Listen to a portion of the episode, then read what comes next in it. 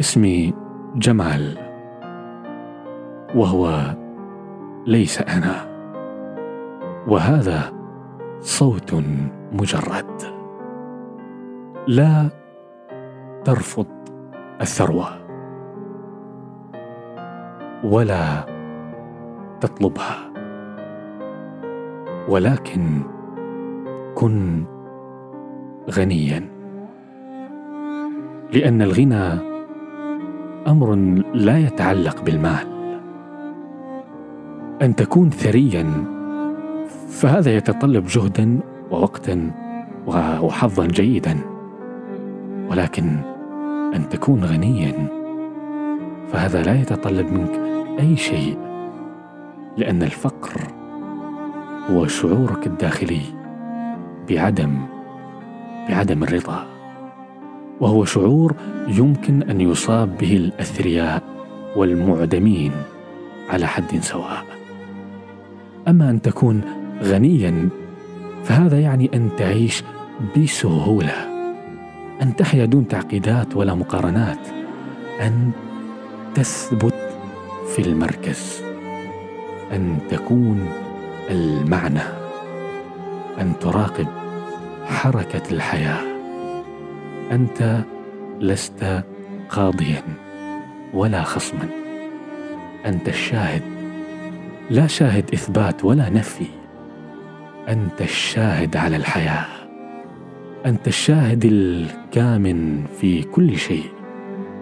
الشاهد الذي لا ينتبه له أحد بينما تتصرف همتك في كل أحد. لكنك لكنك لا تريد أن تكون كذلك. أنت تقضي حياتك في خوف سواء كنت ثريا أو محتاجا. إذا كنت ثريا فأنت أكثر خوفا من غيرك لأنك تملك أشياء أكثر لتخاف عليها. إنك قلق من أي أزمة مفاجئة. حرب كساد انهيار أسعار النفط وباء يقضي على كل أمل لك. زيادة الضرائب دقق دقق في مشاعرك. هل أنت خائف؟ هل تشعر دائما بأنك بحاجة للمزيد لتؤمن نفسك وعائلتك؟ نحن جميعا نشعر بعدم الأمان. المستقبل غامض وهذا الغموض ليس سوى تهديد لأرزاقنا.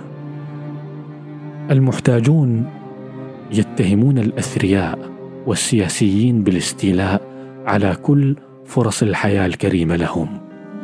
بينما يرى الأثرياء والسياسيون أن المحتاجين لا لا يقدرون جهودهم وهم فقط لا يجيدون فعل شيء سوى سوى الحسد. هذا الصراع الطبقي حتى وإن لم يكن ظاهرا على السطح يزيد من الفجوة الداخلية لدى الإنسان ويزيد من حدة الفقر والخوف لدى الجميع. الفقر والحاجة في الصورة الاقتصادية ضرورية. لا يمكن للحياة في أي مجتمع أن تقوم دون محتاجين وضعفاء. يضطرب إيقاع الحياة في الدول الثرية التي يحظى أفرادها بدخل مرتفع. بحيث يندر وجود الفقراء. لأن النظام لا يقوم على الأثرياء وأصحاب الدخل المرتفع فقط. لقد اختل توازن المجتمع. عندما تبدأ السلطات بفهم النتائج المترتبة على سياسات الرفاه ماذا تفعل؟ ببساطة تقوم باستيراد الفقراء من الخارج. الفقراء وأصحاب الدخل المحدود عناصر مهمة في أي مجتمع ولكن المشكلة أن البشرية فقدت نظرتها العميقة للحياة. حتى بات الإنسان مجرد رقم لضبط مصالح خاصة. نحن ننظر للفقراء ولكننا لا نتذكر بأننا قمنا باستيرادهم ذات يوم لاننا كنا بحاجة لاستخدامهم. بينما الفقر في المستوى الشعوري غالبا ما يكون فقرا وهميا. في الغالب أنك الآن لا تتضور جوعا وبصحة جيدة وتنام في مكان آمن. لكن هذا في نظرك لا يكفي. بمجرد انصراف نظرك عن عن داخلك تبدأ المقارنة بإفساد كل ما هو جميل وثمين. ستعود إلى جحيم الزمن والخوف من الفقر. ستبدأ بالندم على الفرص الضائعة والتفكير فيما سوف يحدث. عندما يبدأ التخطيط يأخذ مساحته من ذاتك. يخفت بريق الحياة. أنت تعيش لتؤمن مستقبلا قد لا تكون فيه. في الواقع أنت لا تعيش. أنت فقط تحضر لحياة ربما لن تعيشها. وإذا كنت محظوظا لتدرك تلك الحياة فعندها ستكون قد فقدت مهاراتك بالاستمتاع بالأوقات والأشياء. لقد شاخ كل شيء فيك.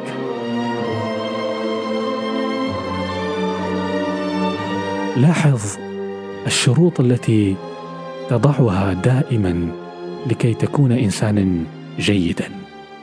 لو أنني أفوز بالانتخابات فسوف أفعل كل شيء في سبيل خدمة الناس. بعد الانتخابات تنسى ذلك ببساطة. لو أنني أملك وقت فراغ أكبر لسخرت حياتي للعلم والمعرفة ولكن عندما يأتي وقت الفراغ تهدره في الترهات والسخافات. أن تكون إنسانا حقيقيا فهذا يتطلب شروطا يجب أن يحققها الله لك. لو أنني فقط أكون بصحة جيدة لقضيت بقية حياتي عند باب الله غير مكترث بالدنيا. وعندما تنجو تعود لارتكاب الحماقات.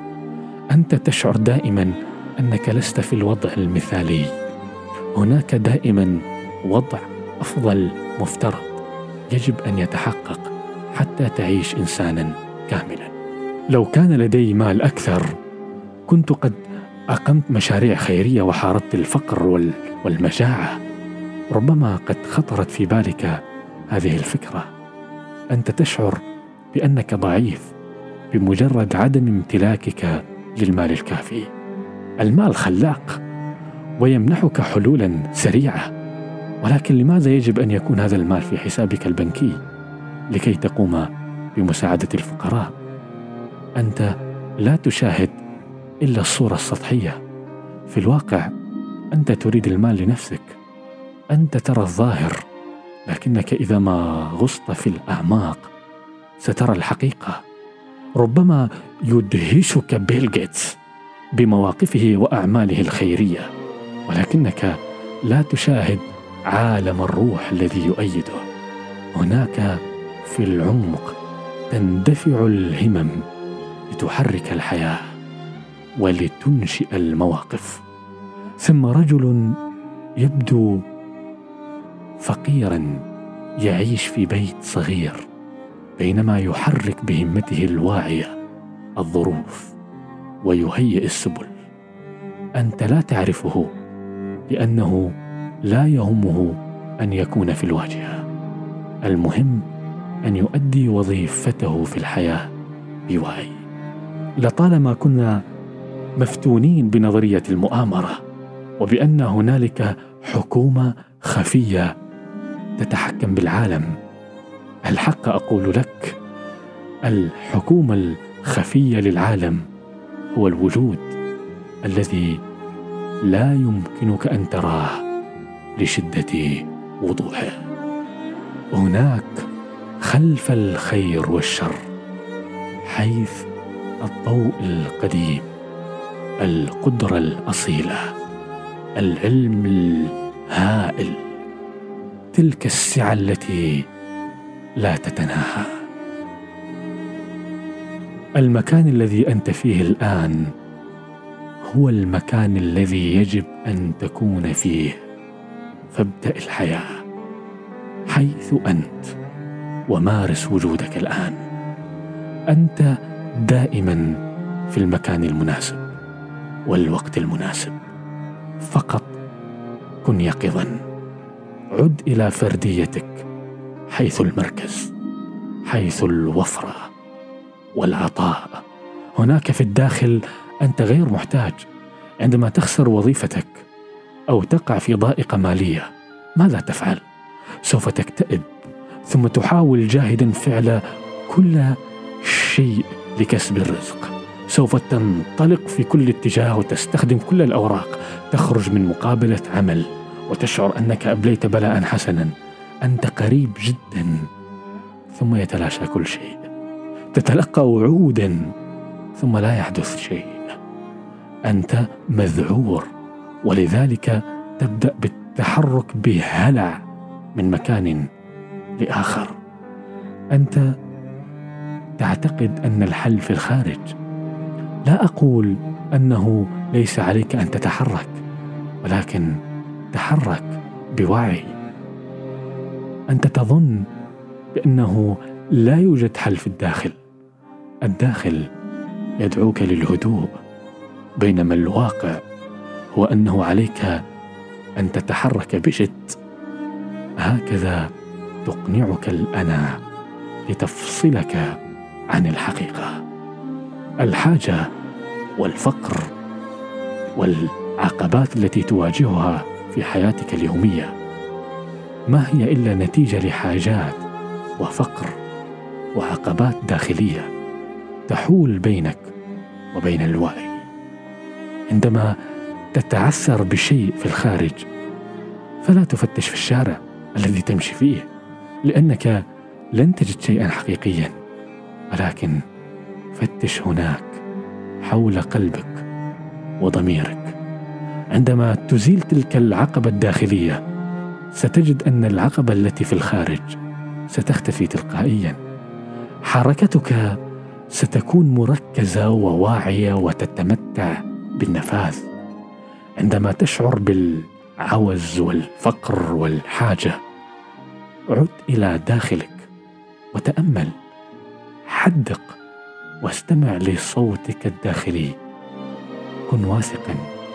حاول أن تقلص حده التفكير لأن وظيفة العقل هي التشويش عليك بحيث لا تستطيع أن ترى. عندما تصفي وجودك الداخلي من الكدر سيبدأ عالمك الخارجي بالاستجابة. افتح أبوابك الداخلية لتنفتح لك الأبواب الخارجية. لاحظ أنك في الخارج تبدو ضئيلا بينما هنالك في الداخل أنت المركز. أنت لست حجرا على رقعة شطرنج الوجود حتى لو كنت في دور الملك فستبقى حجرا. بينما لو تعمقت أكثر لاكتشفت أنك اللاعب. عندما يتحرك الجندي خطوة للأمام مضحيا بنفسه هو لا يعرف بأنه ثم لاعب يحركه.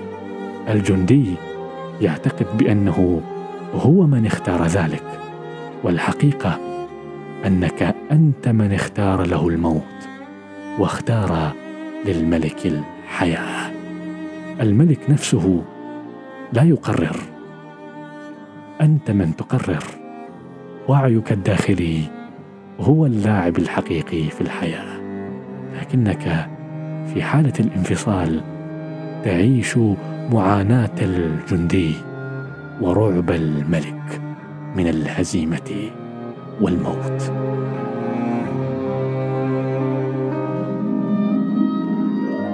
أريدك أن تكون غنيا في أي شكل.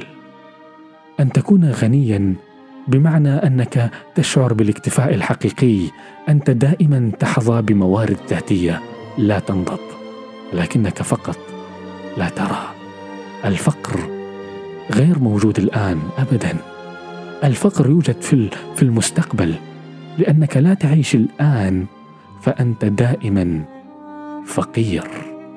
عندما يتقلص وهم الزمن ويبدأ وعيك بالتمدد فإن الفقر سيقل تدريجيا حتى يصل لنقطة الصفر وهي اللحظة التي ينبض فيها قلبك. الشهيق الذي يبقيك على قيد الحياة أنت الآن في هذا الجزء الذي لا يتجزأ. حي وغني وغير محتاج. هنالك دائما مستقبل بالنسبة لعقلك. وهنالك دائما الآن بالنسبة لقلبك وروحك. المستقبل دائما مخيف. إنه احتمال. بينما الآن هو اليقين.